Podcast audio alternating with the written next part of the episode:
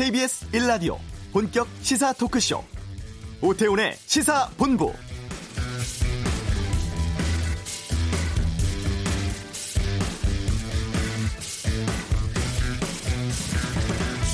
지난 1월 중국에서 코로나19가 확산할 시기에 우리나라가 중국의 마스크와 같은 방역 물품을 지원했었습니다.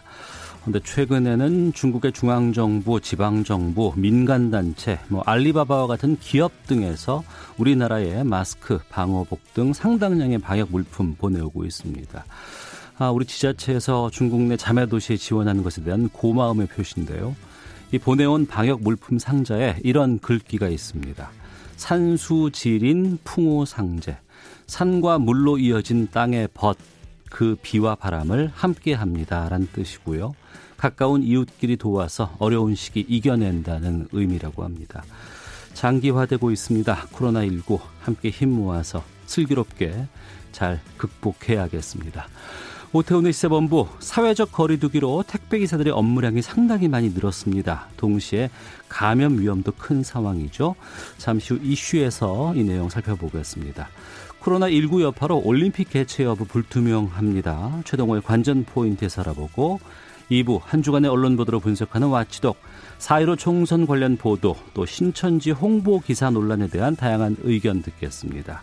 오늘 금요 초대석은 세상에서 제일 좋은 아빠의 품 김지환 대표와 함께하겠습니다. KBS 라디오 오태훈의 시사본부 지금 시작합니다. 네. 어, 2009년 신종 인플루엔자 대유행 이후에 11년 만에 세계보건기구 WHO가 팬데믹 세계적 대유행을 선언했습니다. 여기에 대해서 좀 살펴보도록 하겠습니다. 전에 질병관리본부장 지내셨습니다. 한림대 성심병원 호흡기내과 정기석 교수 연결해서 좀 말씀 나눠보죠. 안녕하십니까? 네, 안녕하십니까? 예. 교수님께서 이전부터, 어, 이 세계보건기구 대응이 좀 상당히 늦고 있다라는 지적도 말씀하신 기억이 나는데, 이번에 WHO의 대책, 선언, 어떻게 보고 계십니까? 네, 이 뭐 선언을 했습니다만은 사실은 뭐 등 떠밀려서 했다고 볼 정도로 매우 늦게 해서 사실 선언보다는 막 인정한 모양새가 된 거 아닌가 그렇게 보고 있습니다. 선제적 대응보다는 등 떠밀려서 인정한 것 아니냐? 네. 아, 왜 그랬을까요? 어, 글쎄 한 크게 한 두 가지로 볼 수 있는데요. 하나는 이제 중국 대응을 할 때 WHO가 사실은 좀 늦게 대응을 했습니다. 예. 네. 그런 데 대해서 이제 어, 그 속도를 맞춰가지고 좀 늦게 선언을 하고 싶었을 거고요. 음. 또 이거는 뭐 저 개인적인 추측이지만 일본 올림픽 관계 때문이라도 네. 좀 늦추고 싶었지 않았나 협조하려는 그런 분위기가 있지 않았나 하는 그런 것들을 어, 외신을 보면 좀 짐작할 수 있고요. 예. 근데 둘째 의학적으로는 사실 선언을 하든 안 하든 전후에 큰 차이가 없다는 그런 그 단점이 있습니다. 그런 어. 그런 그 약점이 있습니다. 예. 왜냐하면 예. 제일 최근에 했던 게 이제 2009년 신종 플루 때인데요. 네. 그때는 이제 이 WHO가 전 세계를 상대로 하니까 약소국 어려운 나라들의 이제 백신도 어, 공급해야 되고 어. 치료제도 또 배분해야 되고 한 이런 일들을 할 수 있었는데요. 네. 지금 뭐 아시다시피 백신도 없고 치료제도 없죠. 음. 예. 그리고 이제 뭐 선언을 하면 그럼 뭔가 할 수 있는 일이 없으니까 사실은 선언을 늦게 해도 뭐 늦지 않다 이런 내부적인 생각이 있었을지도 모르겠고요. 네. 또 이제 이렇게 선언을 해, 해보면 이제 우리가 어, 지금 보고 있듯이 유럽에서 보고 있듯이 이제 국경 어, 분쟁, 예, 국경을 좀그 월경을 제한하는 이런 문제들이 지금 생기고 있지 않습니까? 네. 이제 이런 것들을 감안해서 아마 늦어지지 않았나 그렇게 생각합니다. 네. 조금 전에 하신 말씀 중에 의학적으로 봤을 때 선언을 했다고 해도 별로 달라지는 것이 대체라든가 지원하거나 치료할 수 있는 달라지는 것이 없다라고 말씀해 주셨어요. 네, 그런데 이번에 그 사무총장이 WHO 사무총장이 네. 통제될 수 있는 첫 번째 팬데믹이라고 평가를 했는데 이거는 왜 얘기가 나왔을까요? 글쎄요. 그래서 제가 그 부분이 이해가 안 가는 겁니다. 어. 그분도 뭐 이디오피아에서 보건장관을 지냈고 저도 한번 만났었는데요. 네. 어, 좀 제가 알고 있는 그 전망하고는 좀 다르고요. 만 이제 어. 통제는 언젠간 통제가 되겠죠. 이렇게 열심히들 일을 하니까 예. 언젠가는 이 코로나 19도 사라지거나 매우 약화된 상태로 이제 우리의 우리한테서 감기나 독감 같은 식으로 같이 머물 텐데요. 음. 그걸 통제라고 얘기한다면 뭐 인정을 할 수 있겠지만 지금 뭐 다시 말씀드리지만 당장 우리가 해야 될 다른 일이 없다는 것이죠. 네. 어, 팬데믹 선언 이후에 아무래도 각국 간의 이동을 제한하거나 금지하는 조치들은 계속 나올 것 같습니다. 그 전부터 국가별로 이런 조치들은 해왔었는데 WHO가 팬데믹을 선언하게 되면은 여기에도 좀 변동이 있을까요? 국가적 제한이나 금지 조치에? 예, 서로 이제 국가 간의 뭐 외교적인 관계나 이런 문제로 눈치를 보던 나라들이 네. WHO의 팬데믹 선언을 계기로 어 이제 국경을 닫을 수 있는 그 구실이 생긴 것이죠. 음. 그리고 어 자국민을 보호하기 위해서 좀 더 강력한 조치를 할 겁니다. 벌써 뭐 나오고 있지 않습니까? 예. 미국이 유럽 관광객 어 금지하고 음. 스위스하고 오스트리아는 이태리와 국경을 갖고 있으니까 거기서 지금 국경 추이를 굉장히 강화시켰어요. 네. 네. 그런 식으로 아마 각 나라에서 어, 그런 선언을 하게 될 확률이 매우 높다고 봅니다. 네. 우리 외교부는 그 전부터 그랬습니다만 입국을 뭐 금지하거나 제한하는 조치보다는 특별 입국 절차를 확대하는 방침을 계속 지금 하고 있습니다. 네. 어, 이탈리아, 이란에 이어서 이번엔 프랑스, 독일, 스페인, 영국, 네덜란드를 특 특별 입국 절차에 추가를 했는데 어, 이런 입국 절차를 강화하는 외교부의 방안 또 방역을 위해서는 어떻게 보시는지요? 예, 강화하면 강화하는 만큼 효과는 있겠지만서도요. 네. 이제 그런 조치들은 어 우리가 질병관리본부에서 처음에 이제 검역을 강화하고 일본 환자를 찾아내고 할 때는 그게 될 줄 알았습니다. 네. 그런데 지금 그렇지 않거든요. 네. 증상이 없거나 음. 가벼운 사람들이 얼마든지 외국에서 들어올 수 있기 때문에 네. 지금 같은 조치로는 사실 뭐 심리적 방역은 되겠지만 음. 실질적인 방역은 굉장히 어, 미비하다 그렇게 네. 볼수 있습니다. 어, 그러면 추가로 좀 보완할 점들을 말씀해 주신다면은요? 어, 사실은 이제 이 문제는 방역적인 측면에서 말씀드리는 거지, 그러니까 어떤 국가의 이익이나 이런 걸 말씀드릴 수는 없는 그러니까 거고요. 외교적이라든가 여러 가지 상황들이 다 고려가 돼야 되겠습니다만 방역적인 네. 점을 집중해서 말씀해 주신다는 말씀이죠. 그렇죠. 예, 예. 예. 그래서 결국 지금 딴 나라를 사고 있듯이 우리도 어. 들어오면 예. 14일간 격리를 시켜야 해요. 예. 예. 그래서 그분이 어 병이 발병하는지 이런 걸 다 보고 음. 그다음에 조치를 해야지. 네. 지금같이 앱 하나 깔아주고 들어가서 여기 머무는 동안에 앱에다가 신고를 하라 하면 음. 아 사실 그 신고할 사람 많지 않습니다. 네. 네. 신고를 한다고 어 자기한테 달라질 게 하나도 없거든요. 예를 들어 치료제를 제공한다, 네. 뭐 병상을 제공한다, 음. 또뭐 경비를 제공한다 이런 것도 없습니다. 네. 그냥 뭐 바로 그 길로 이제 잡혀 들어가게 되는 거기 때문에 네. 필요성은 없는 정책이죠. 음. 그렇다면은 어, 14일간 격리하고 하는 다른 나라에서 강하게 하고 있는 그런 조치를 우리도 같이 해야 된다고 보는 겁니다. 네, 방역적인 측면에서 집중적으로 말씀해 주신 부분은 어, 현재 그 자가 관리 앱이라든가 이런 것보다는 뭐 2주간의 격리를 아, 좀 강제할 수 있는 이런 조치들이 중요하다고 말씀하시는 거죠? 어, 알겠습니다. 지금 우리나라 상황도 좀 보겠습니다. 대구의 사례에 이어서 지금 서울 구로구 콜센터 사례 등과 같은 이 집단 감염으로 지역사회 확진자가 지금 늘고 있는 상황인데 대구는 병상이라든가 의료진이 상당히 좀 부족한 경우가 있었고 다른 지역은 어떨까요, 지금? 다른 지역도 지금은 아주 여유가 있습니다만은 음. 대구에서의 교훈을 꼭 새겨 봐야 합니다. 네. 지금 대구에서는 뭐 아시다시피 병원에도 못 가보고 음. 또 생활치료센터라고 나중에 만든 데도 못 가보고 지금 대기하고 있는 환자들이 있고요. 예. 집에서. 그 다음에 이 병의 특성이 어떤 분들은 발병하고 4, 5일 만에 바로 인공호흡기를 달아야 될 정도로 굉장히 심하게 간다는 거예요. 네. 예, 그래서 지금 대구는 어, 중환자 치료 체계가 사실은 어, 어느 정도 붕괴가 됐습니다. 대구의 경우는 네. 네. 인공호흡기를 달아야 사는데 그거를 달 수가 없어서 지금 전국에 있는 병원에다가 지금 그 어, 보내는 상태거든요. 예. 네. 그래서 뭐 저희 병원도 한 분 지금 에크모라는 인공심폐기를 달고 있습니다만은 음. 자 그러면 대구가 의료 인프라가 그렇게 낮은가 그렇지 않습니다. 네. 어, 의과대학이 4개 있고 소속 대학병원이 5개가 있는 도시입니다. 네. 240만이고요. 음. 수도권은 지금 2,500만 명인데 의과대학과 어, 지금 그 대학병원들이 10대가 있느냐는 거죠. 네.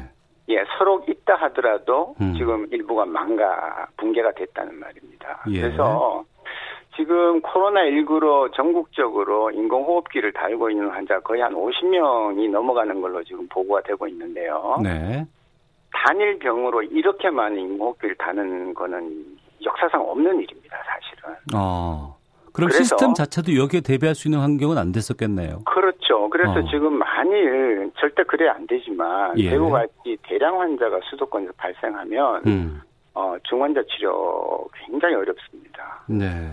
그래서 제일 중요한 거는 최대한 환자의 발생 속도를 최대한 늦춰야 된다는 게 핵심입니다. 예, 저희가 그- 보기에는. 그러면은 대구 이외 다른 지역에서는 그 정도의 통제는 지금 되고 있다고 보세요? 어, 예, 다행히도 지금, 어, 일부 지금 서울, 경기, 충남 쪽이 지금 조금 많은 걸로 보이고, 다행히 이제 호남 쪽은, 제주 쪽은 환자 발생이 적기 때문에 계속 그렇게 통제를 하면 네. 환자가 유입되더라도, 음. 어, 감당이 가능할 것 같고요. 네. 서울은 지금 상당히 제일 뭐, 어, 잠재력을 제일 많이 갖고 있는, 어, 도시이죠. 음. 뭐, 콜센터에서 보, 보시듯 같이, 그 다음에 네. 다른 데서도 그렇게 비슷하게 생긴다면 갑자기 환자가 수백 명씩 발생했을 때에 음. 네. 어, 아마 한번 보십시오. 어, 처치가 상당히 어려울 것입니다. 네. 어, 23일부터 이제 지금 연기된 개학일이 다가오고 있습니다. 어, 이 코로나19 사태가 장기화되면서 좀 언제쯤 마무리될 수 있을지 많은 국민들이 지금 걱정을 하고 있는데요. 정 교수께서는 이번 사태 어떻게 전망하십니까?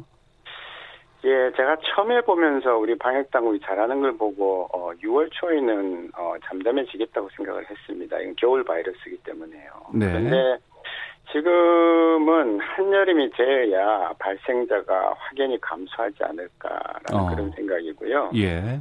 세계적으로는 이제 시- 막 시작한 거거든요. 세계적으로는 네. 이제 막 시작된 상황이다. 이제 막 시작입니다. 그렇기 예. 때문에 어, 연말까지 그냥 쭉 갈 겁니다. 그리고 여름이 되면 이제 우리하고 달리 남반구에 있는 뭐 호주를 비롯한 그런 데서 훨씬 더 바이러스가 창궐할 가능성이 많기 때문에 음. 전 세계를 돌면서 아마 금년 연말까지는 계속 발생이 지속되지 않을까 그렇게 보고 있습니다. 네. 우리나라만 살펴본다 그러면은 하루 확진자가 900명 대까지 나온 적도 있었습니다만 오- 이 오늘은 한 100명대 나왔고 또 의미 있다고 보는 것이 격리 해제된 인원 수가 신규 확진자보다 많았다고 하는데 이건 좀 의미 있어 보입니까? 네, 의미 있습니다. 지금 어. 특히 이제 100명대로 계속 잡고 있는 건 굉장히 고무적이고요. 예. 어, 100명 밑으로 떨어져서 상당히 오래 계속된다면 우리는 어느 정도 잡을 수는 있습니다. 음. 그러나 이 바이러스를 우리가 이렇게 에, 이제 잡는다 하더라도 네. 이 바이러스가 스스로 물러나기를 기다릴 때까지는 음. 어, 방법이 없어요. 우리가 다시 말씀드리지만 뭘 할 수 있는 방법이 없거든요. 예. 그래서 혹시라도 콜센터 또 다른 요양원 이런 데서 집단 어, 감염이 된다면 음. 숫자는 또 급격히 늘어나죠. 예. 그래서 이제 그 부분이 제일 걱정입니다. 어, 방역적인 차원으로 이제 집중해서 말씀을 드릴 수밖에 없고 질문 드려야 될 것 같은데 계약 연기 조치 추가가 필요할까요? 어, 저는 뭐 당연히 계약 연기해야 된다고 봅니다. 어. 왜냐하면 예. 계약 연기를 안 하면 예. 지금 우리가 제일 잘하고 있는 사회적 거리 두기를 못 하게 됩니다. 어. 예, 전 학생들이 다 사회적 거리 두기가 안 되는데 예. 그 부모들이 되겠습니까? 주변에 있는 상권들이 되겠습니까? 음. 그래서 관련된 분들한테는 대단히 뭐 아쉽지만 네. 저는 어, 학교 휴교는 조금 더 가야 된다고 보고요. 음. 중국 같은 경우는 지금 한 40일째 만에 겨우 조금 풀고 있습니다. 계약이 거기는 2월 초인데요. 네. 지금 3월 중순이 돼 가는데 이제 조금씩 계약을 푸는데 그것도 한꺼번에 풀지 않고 음. 중3, 고3 이런 식으로 풀고 있거든요. 예. 그래서 겨우 잡고 있는 거예요. 그래서 저는 매우 계약이 제일 걱정되는 부분 중에 또 하나입니다. 예. 교육부에서도 다음 주쯤 예, 판단해 본다고 하니까요. 살펴보도록 하겠습니다. 오늘 말씀 여기까지 듣겠습니다. 지- 질병관리본부장 지내셨던 한림대 성심병원 호흡기내과의 정기석 교수와 함께 말씀 나눴습니다. 말씀 고맙습니다. 네, 감사합니다. 예. 아, 사회적 거리두기 앞서서도 정 교수께서 말씀해 주셨습니다만 코로나19 확산으로 어, 온라인으로 물건을 구입하는 분들이 늘고 있습니다. 택배원들이 어, 과로 또 감염 위험에 노출되고 우려되는 상황이죠. 택배 노동자들의 상황 좀 살펴보겠습니다. 전국 택배 연대 노조의 김태환 위원장을 연결합니다. 나와 계시죠? 네, 안녕하세요. 예. 택배량이 많이 늘었다고 하는데 어느 정도 늘은 겁니까? 어, 사람마다 차이는 좀 있는데 보통 한 두 배 이상 늘어난 분들도 계시고 예. 어, 대구 경북 지역은 아주 많이 힘든 상황이고 음. 평균적으로 한 3, 40% 늘었다고 지금 그 현장에서 얘기가 올라오고 있습니다. 네, 수치로 3, 40%라고는 하지만 이 택배원들의 근무 시간이 그러면은 더 길 수밖에 없는 상황 아니겠어요? 네, 평균적으로 한 13시간 정도 되는데 예. 어, 요 최근에는 이제 한 두세 시간 이상씩 늦어지고 있죠. 뭐 밤 11시, 12시 이렇게 퇴근하시는 분들 꽤 많죠. 아, 그래요. 네. 또 그런 상황인데 뭐 배송 지연돼서 뭐 좀 불편하다 호소하는 뭐 소비자들도 좀 있다면서요. 네, 그렇게 뭐 말씀하시는데 지금 상황이 어쩔 수 없다 보니까 아, 어, 그, 뭐, 오히려 괜찮다고 이렇게 얘기해 주시는 분들이 많죠. 아이고, 예. 아, 사회 전체가 지금 힘들고 불안한 상황이긴 합니다. 그렇기 때문에 이제 택배원들에게 아, 과, 과중된 업무가 집중될 수밖에 없는데 또 택배원들의 감염 우려도 좀 걱정이 되거든요. 어떻게 보고 계세요? 그 택배 업무의 특성상 이제 저희 노동자들이 많은 지역을 돌아다니고 가가고 방문하고 여러 사람들 만나기 때문에 감염 위협도 높고 만에 하나 이제 감염자가 발생할 경우에는 이제 그 지역에 끼치는 이제 파장도 크고 걱정이 많죠. 음. 근데 그런데 이제 사실상 이제 저희에 대한 이제 안전 대책이 네. 그만한 수준에서 되는가 했을 때는 어 그렇지 않다고 보여지는 거죠. 어. 그러면 그 택배원들 개개인이 개인적으로 방역할 수밖에 없는 상황인 것 같은데 어떻게 방역을 하고 있습니까? 그, 산업안전보건법상에서 이제 사업주의 의무로 해가지고 예. 택배사들이 어 안전에 대해서 기본적으로 해줘야 되는 거예요. 마스크랑 손 소독제랑 뭐 그 저희들이 근무하는 이제 sub 터미널에 대한 이제 방역 이런 걸 기본적으로 해줘야 되는데 네. 어 지금 택배사들이 이걸 제대로 안 하고 있고 어. 어 저희들이 이제 알아서 하다 보니까 예. 어, 매우 어려운 상황이죠. 예. 확진자 나온 건물에도 배송 업무가 있으면 또 가야 될 거 아니겠어요? 예, 그렇죠. 근데 이제 그 정보를 저희한테 이제 회사에서 적극적으로 이제 그 문자나 이런 걸 보내줘야 되는데 예. 다른 일반 업무 매뉴얼들은 업, 그 업무 지침들은 계속 오지만 음. 어 이와 관련한 정보는 오고 있지 않아가지고 이제 물건 들고 갔다가 어, 어 여기 폐쇄됐네 이런 경우들이 많죠. 또 거, 네. 고객한테 연락하면은 그래도 갖다 달라고 하는 경우들도 있고 어. 현장에 혼선이 많죠. 예. 그런 혼선에 대한 걱정 때문에 좀 이 택배일 당분간 그만두시겠다는 말도 좀 있습니까? 근데 이제 그렇게 하기가 어려운 게 예. 어, 뭐, 뭐, 잠깐 쉬겠다, 이제 이러면 바로 저희는 해고되는 거고 생계가 막히는 거니까, 어, 어. 그냥 빼도 박도 못하고, 그, 저희들이 그냥 참고 견디면서 하는 수밖에 없는 거죠. 아, 그렇군요. 가장 중요한 것은 어 회사 차원의 조치가 좀 있어야 될 것 같은데 지금 네. 어느 정도의 대책들을 마련해서 조치를 하고 있어요, 회사가? 어, 그, 뭐, 마스크, 손소독제, 이런 거를 이제 지급을 아예 안 하는 건 아니에요. 근데, 예. 어, 저희가 주 6일을 근무하는데, 네. 그러면은, 뭐, 최소한 마스크를 뭐, 네다섯 개는 줘야 될 텐데, 네, 네. 어, 지- 뭐 최근까지 이게 한 두 달 지나, 지나오고 있음에도 불구하고 뭐 한 차례 지급된 경우도 있고. 어, 두 달 동안 한 한 번준 네. 거. 예. 네 네. 그리고 뭐 지급했다 뭐 이렇게 얘기하고 어. 방역 소독도 이게 그냥 하는 신용 정도 내는 거지 실제로 저희들이 봤을 때는 이게 제대로 한다 이런 느낌을 받지 못하는 거고. 예. 그리고 대구 경북 지역 같은 경우에는 이제 자가 격리자들이 몇 분씩 생겨요. 네. 이분들에 대해서 어, 생계 문제라든가 이런 건 전혀 뭐 대책이 없는 거죠. 어. 반면에 이제 우체국 위탁 택배 같은 경우는 예. 어 그 광주 집중국이 한번 폐쇄가 됐는데 네. 어 이려, 여기에 대한 이제 조치는 이제 정부에서 우정사본부에서 적극적으로 다 했거든요. 어. 어 이걸 이제 민간 택배사에서도 다 이제 따라가면 되는데 예, 예. 민간 택배사들은 전혀 그런 조치들을 지금 취하고 있지 않은 거죠. 예. 앞서서 택배원들의 자가격리 조치가 있었다고 하셨는데 그 부분은 그러니까 확진자가 나온 동선에 같이 겹쳐 있는 분들 이분들에 대해서 자가격리 조치가 들어간 거죠? 아니요, 그 뭐 가족이라던가 뭐 아. 이제 그 한 그 뭐 한 단계 두 단계 건너서 이제 그 확진자가 있거나 뭐 네. 자가격리자가 있거나 그러면 이제 연계돼 가지고 이분들도 영향을 받는 거죠. 예.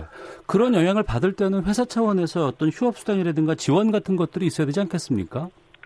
그러니까 일반 근로자들은 그게 다 있는데 네. 저희 이제 그 택배 기사들은 어 특수고용 노동자이다 보니까 음. 어그 혜택을 못 받는 거죠. 그래서 지금 노동조합에서는 어 일반 근로자들과 똑같이 네. 어그 일반 그 차, 차별과 차이가 없이 생계 대책 지원이 있어야 된다 이렇게 주장하고 있습니다. 네. 그러면 구체적으로 회사 차원에서 아니면은 뭐 어, 정부라든가 뭐 기관 차원에서 이 택배 업무에 대해서 지원이나 어, 여러 가지 점검, 대책들 필요하다 그러면 어떤 걸 말씀하시겠습니까?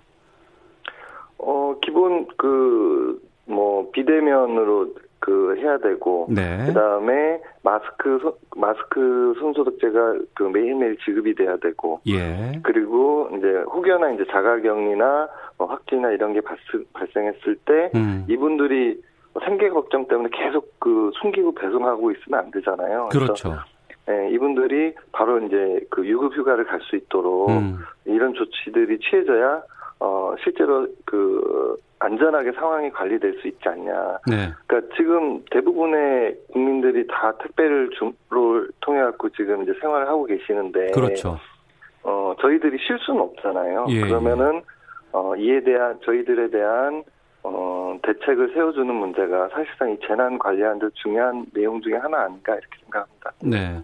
청취자 박별령님께서도 택배업체에서 오늘 가급적 비대면 배송이라는 문자가 왔습니다. 택배 기사들에게 비대면 배송하는 것도 안전한 방법이 아닐까 싶습니다라고 해주셨고요. 요즘 뭐 현관에 뭐 마스크라든가 간식 놔두면서 택배원들 응원하는 캠페인도 번지고 있다고 하는데 좀 감사 인사 받거나 응원 받으시면 좀 마음은 좀 많이 좀 좋지 않을까 풀리지 않을까 싶기도 하거든요. 네, 저희들이 그 소통방이 있는데 노동조합에 네. 거기에 이제 어, 많이 힘들고 막 이제 택배사에 대한 이제 불만도 많이, 많이 있지만 음. 그래도 이제 꿋꿋이 그 할 맛이 난다. 네. 우리 고, 고객분들이 이렇게 문고리에다가 막 마스크 세 개 걸어두시고 응원의 아이고. 그 포스트잇도 막 붙여주시고 어. 이러면서 이제 자기는 오늘 이런 거 받았어 이러면서 그 위안 서로 위안이 되라고 이제 많이 소통방에 올려주세요. 예, 알겠습니다. 더 나은 미래님도 택배 기사님께서 새벽 늦게까지 배송하고 서너 시간 잔 뒤에 또 일하고 있다고 들었습니다. 이럴 때일수록 더 감사합니다. 한마디라도 꼭 해야겠어요라고 말씀 주셨고요. 어, 택배 기사도 힘들고 중소 택배사들도 요즘 많이 힘이 듭니다라는 의견도 주셨습니다. 어, 뭐 회사라든가 뭐 기관에서 해야 될 일 또 우리 그 어, 택배를 받으시는 분들께서 마스크도 개인적으로 지원해 주신다고 하는데 알겠습니다. 전국 택배연대 노조 김태환 위원장과 함께했습니다. 말씀 고맙습니다. 예, 감사합니다. 예. 자, 교통 상황 확인하고 헤드라인 뉴스 듣고 다시 돌아오도록 하겠습니다. 교통정보센터 김민희 리포터입니다. 네, 점심시간이 되면서 도로 교통량은 많이 줄었는데요. 다만 곳곳으로 돌발 구간이 많습니다. 경부고속도로 부산 쪽으로 양재 부근 5차로에서는 사고가 났는데요. 처리 작업 여파받아 한남대교 남단부터 정체 심합니다. 더 가서는 신갈분기점에서 수원 사이로도 지나는 차량들이 꾸준히 많고요. 반대 서울 방면으로는 양재부터 반포까지 정체입니다. 영동고속도로 강릉 쪽으로 신갈분기점 부근 1차로에는 고장난 차가 서 있기 때문에 차로 변경에 유의해서 지나셔야겠습니다. 서울시내 강변북로 구리 쪽으로 반포대교 부근에서도 사고가 났는데요. 2차로를 막고 처리 작업을 하고 있어서 뒤로 원효대교부터 정체 심합니다. 이 구간 지나는 데만 10분이 넘게 걸리고 있습니다. 올림픽대로 공항 쪽으로 가양대교 부근 4차로에서도 사고 처리 작업을 하고 있습니다. KBS 교통정보센터였습니다. 코로나19 국내 확진 환자가 어제 하루 110명 늘어 누적 확진자 수가 총 7,977명으로 확인됐습니다. 완치 판정을 받고 격리 해제된 환자도 177명 늘어 추가 확진자 수를 앞질렀습니다. 서울 구로구 콜센터 관련 수도권 확진자가 오늘 오전 10시 기준 109명으로 집계됐습니다. 박원순 서울시장은 2월 21일부터 코리아 빌딩을 방문했던 사람들의 통신 기록을 확보해 안내할 예정이라고 말했습니다. 미래통합당 김영호 공천관리위원장은 오늘부로 공천관리위원장직을 사직한다고 밝혔습니다. 김 위원장은 서울 강남병 김미균 후보에 대해 추천을 철회하고 이 모든 사태에 대한 책임을 지겠다고 말했습니다. 더불어민주당 이해찬 대표는 당원 투표 결과에 따라 비례연합 정당 참여를 선언하고 부끄러운 정치로 국민께 송구하다고 밝혔습니다. 사모펀드 의혹 등으로 구속 기소된 정경심 동양대 교수가 법원에 보석을 청구했지만 기각됐습니다. 재판부는 증거인멸에 염려가 있고 보석을 허가할 만한 상당한 이유가 없다고 이유를 밝혔습니다. 도널드 트럼프 미국 대통령이 코로나19 확산과 관련해 도쿄올림픽 1년 연기 방안을 제안한 데 대해 일본 정부는 올림픽 연기는 일절 고려하지 않고 있다는 입장을 밝혔습니다. 지금까지 헤드라인 뉴스 정한나였습니다.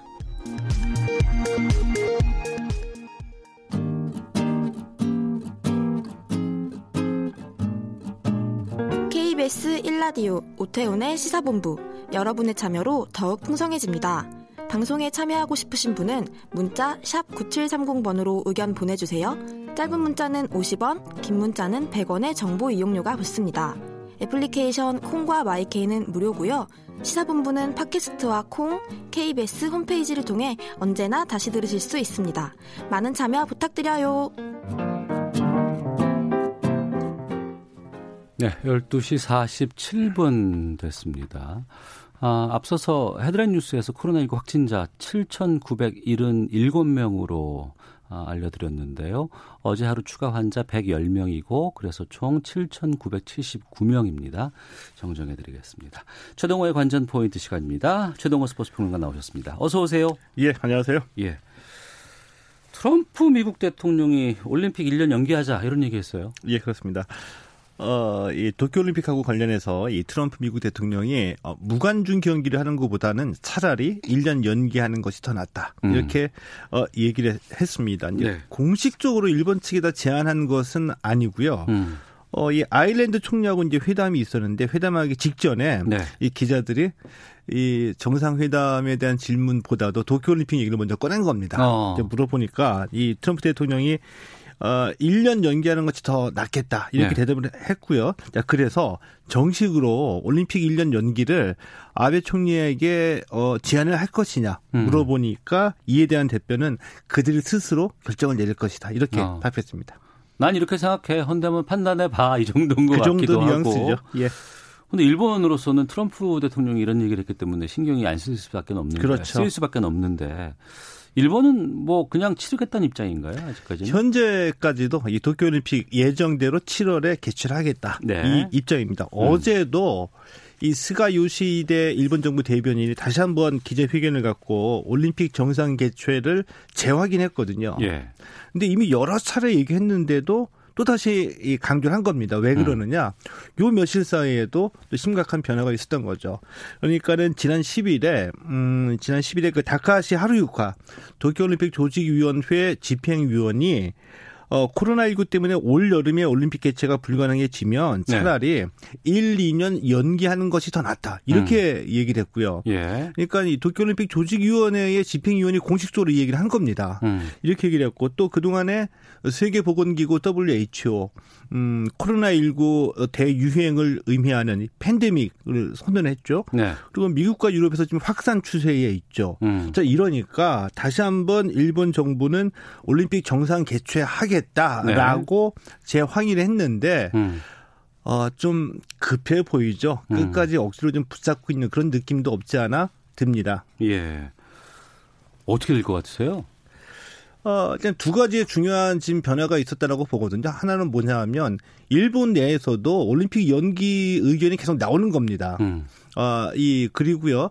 어, 예를 들면 그 앞서 말씀드렸던 이 다카하시 집행위원이 이 1, 2년 연기할 수, 어, 하는 것이 좋겠다라는 얘기를 한 직후에 네. 어, 이 모라유시로 도쿄올림픽 조직위원장이 개인 의견일 뿐이다. 음. 그리고 본인에게 어, 미안하다는 사죄를 받았다. 이렇게 네. 또그 다음날 밝혔거든요. 이것을 음. 보면 올림픽 연기가 현실적이다라는 의견이 일본 내에 팽배해지고 있고 그런데 일본 정부에서는 이런 의견들을 틀어 막으려고 굉장히 노력을 하고 있다. 음. 이런 느낌이 드는 거죠. 예. 근데 저는 뭐 이 개인적인 의견입니다만은 현실적으로 이미 7월 개최는 물 건너 갔다라고 봅니다. 음. 어 왜냐 이 WHO도 이 팬데믹을 선언을 했고요. 네. 예를 들면 이 메르스 사태 때 우리 정부 정부가 이제 공식적으로 종식 선언을 하기까지 한 8개월 정도 걸렸거든요. 음. 미국과 유럽에서는 지금 확산 추세잖아요. 그렇죠. 이제 시작이에요. 예. 네. 그러니까 어떻게 될지 모른다는 얘기고 만약에 만약에 일본 정부가 끝까지 이 도쿄올림픽을 고집해서 개최한다고 하더라도 음. 이미 그 전에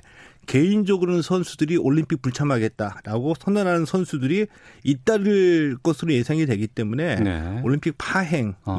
불가피하고 일본도 이 점을 모를 리는 없다라고 보거든요. 예. 지금까지는 버티고 있지만 어느 순간에는 어, 연기를 결정하지 않을까 이렇게 음. 예상을 합니다. 네. 올림픽도 그렇고 지금 전 세계 프로 스포츠가 난리예요.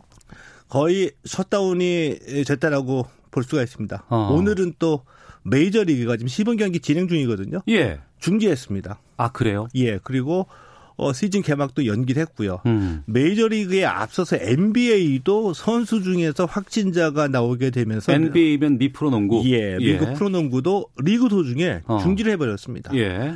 어 그리고 NHL 북미 아이스하키 리그도 어. 어, 어 리그를 중지했죠. 예. 그래서 지금 프로풋볼은 지금 시즌이 아니니까 열리지는 않고 있는데 이렇게 음. 되면서 미국의 그 4대 프로 스포츠도 지금 전부 다 셧다운이 됐다라고 네. 볼 수가 있습니다. 예. 류현진 선수 시범 경기 등판하고 이런 상황이었는데 이렇게 되면은 어떻게 될지 모르겠네요, 지금. 어, 저, 제가 만약에 선수라면 지금 조금 좀 힘들 것 같아요. 왜냐하면 네. 연기가 되더라도 어. 언제 열린다라는 게 특정이 되면은 그 시기에 맞춰서 몸을 만들 수 몸을 만들고 마음의 준비도 하거든요. 예. 연기는 되는데 언제 될지 좀 모르면은 음. 굉장히 좀 답답한 심정일 거라고 보는데 자 그래도 류현진 선수는 노련하니까 슬기롭게 다 극복하리라고 봅니다. 일단 지난 10일에 템파베이하고 시범 경기 있었거든요. 네. 여기서 4와 3분의 1이닝 무실점으로 승리 투수가 됐습니다. 음. 인상적이었던 게 토론토 팬들의 입장의 마음이 한 번 우리가 돼버린 겁니다. 예. 야 토론토가 좀 부진했는데 어. 음, 한번 점핑하기 위해서 에이스를 한 명 데리고 왔다. 예. 유현진이다. 어. 느 정도일까? 그렇죠. 아, 지난해 뭐 TV로 보긴 봤는데 한번 지켜보자. 음. 근데 이날 보니까 대단했다 이거죠. 그래서 대단, 대단했다. 예. 어. 5회 마운드에서 내려올 때 네. 토론토 팬들이 어, 기립박스를 보내기도 했습니다. 시범 경기에서 기립박스가 나왔어요. 예. 어. 이 원래는 그러니까 모레 예. 또이 모레 이제 같은 팀인 템파베이하고 시범 경기가 예정이 돼 있었거든요. 네. 여기에서 이제 류현진 선수 등판이 예정돼 있었었는데 류현진 선수가 메이저리그 이거 시범 경기 중지 결정 이전에 네. 아나 모레 경기는 등판하지 않겠다. 어. 나는 마이너리그에서 던지겠다. 이렇게 결정을 내리기도 했었죠. 아니 쉬는 것도 아니고 어, 등판하지는 않지만 예. 마이너리그에서 예. 경기를 뛰겠다고 하는 건 어떤 의미가 있는 거예요? 어, 저는 이게 노련미라고 봅니다. 음. 노련미라고 보는데 한마디로 말씀드리면 나는 나의 길을 가겠다 이거거든요. 예. 이게 무슨 말씀이냐면은 이제 류현진 선수 입장에서는 뭐 상대 타자를 분석하고 뭐 실전 감각 익히고 이런 건 다 뛰어넘은 선수입니다. 어. 내가 갖고 있는 공을 어, 내가 던질 수 있는 최대한의 공을 내가 스스로 만들어가는 게 그게 중요할 뿐이죠. 예. 내가 던지는 최대한의 공을 던지면은 못 칠 것이다. 이런 음. 자신감 있는 거고요. 예. 어, 류현진 선수가 어깨 수술했잖아요. 아, 그렇죠. 수술하고 난 뒤에 볼 스피드 줄어들었습니다. 네네. 직구 최고 구속이 140km대 후반이거든요. 음. 메이저리그 평균 직구 구속이 150km예요. 아, 평균보다는 안 나오는 상황이네요. 안 나오죠. 예. 또 이런 느린 공을 가지고 어떻게 음. 버틸 수 있었을까? 예. 컨트롤, 어. 다양한 구종이거든요. 예, 예. 이걸 본인이 알고 있죠. 예. 근데 본인이 원하는 만큼 음. 내가 던질 수 있는 최대한의 공을 본인이 만들기 위해서 어, 주력하겠다. 음. 이거죠. 음. 알겠습니다. 또 김광현 선수도 가 있는데 지금 어이구 이게 프로 미프로 야구가 재개될 수 있을지 좀 지켜봐야 될 것 같습니다. 자 관전 포인트 최동호 스포츠 평론가와 함께했습니다. 고맙습니다. 예, 고맙습니다. 예. 아, 1부는 여기서 마치겠고요. 잠시 후 2부 와치독 준비되어 있는데 한 달여 앞으로 다가온 총선에 대한 언론 보도의 행태 분석해 보도록 하겠습니다. 시사본부 초대석 세상에서 제일 좋은 아빠의 품 김지환 대표를 만나겠습니다. 잠시 후 2부에서 이어집니다.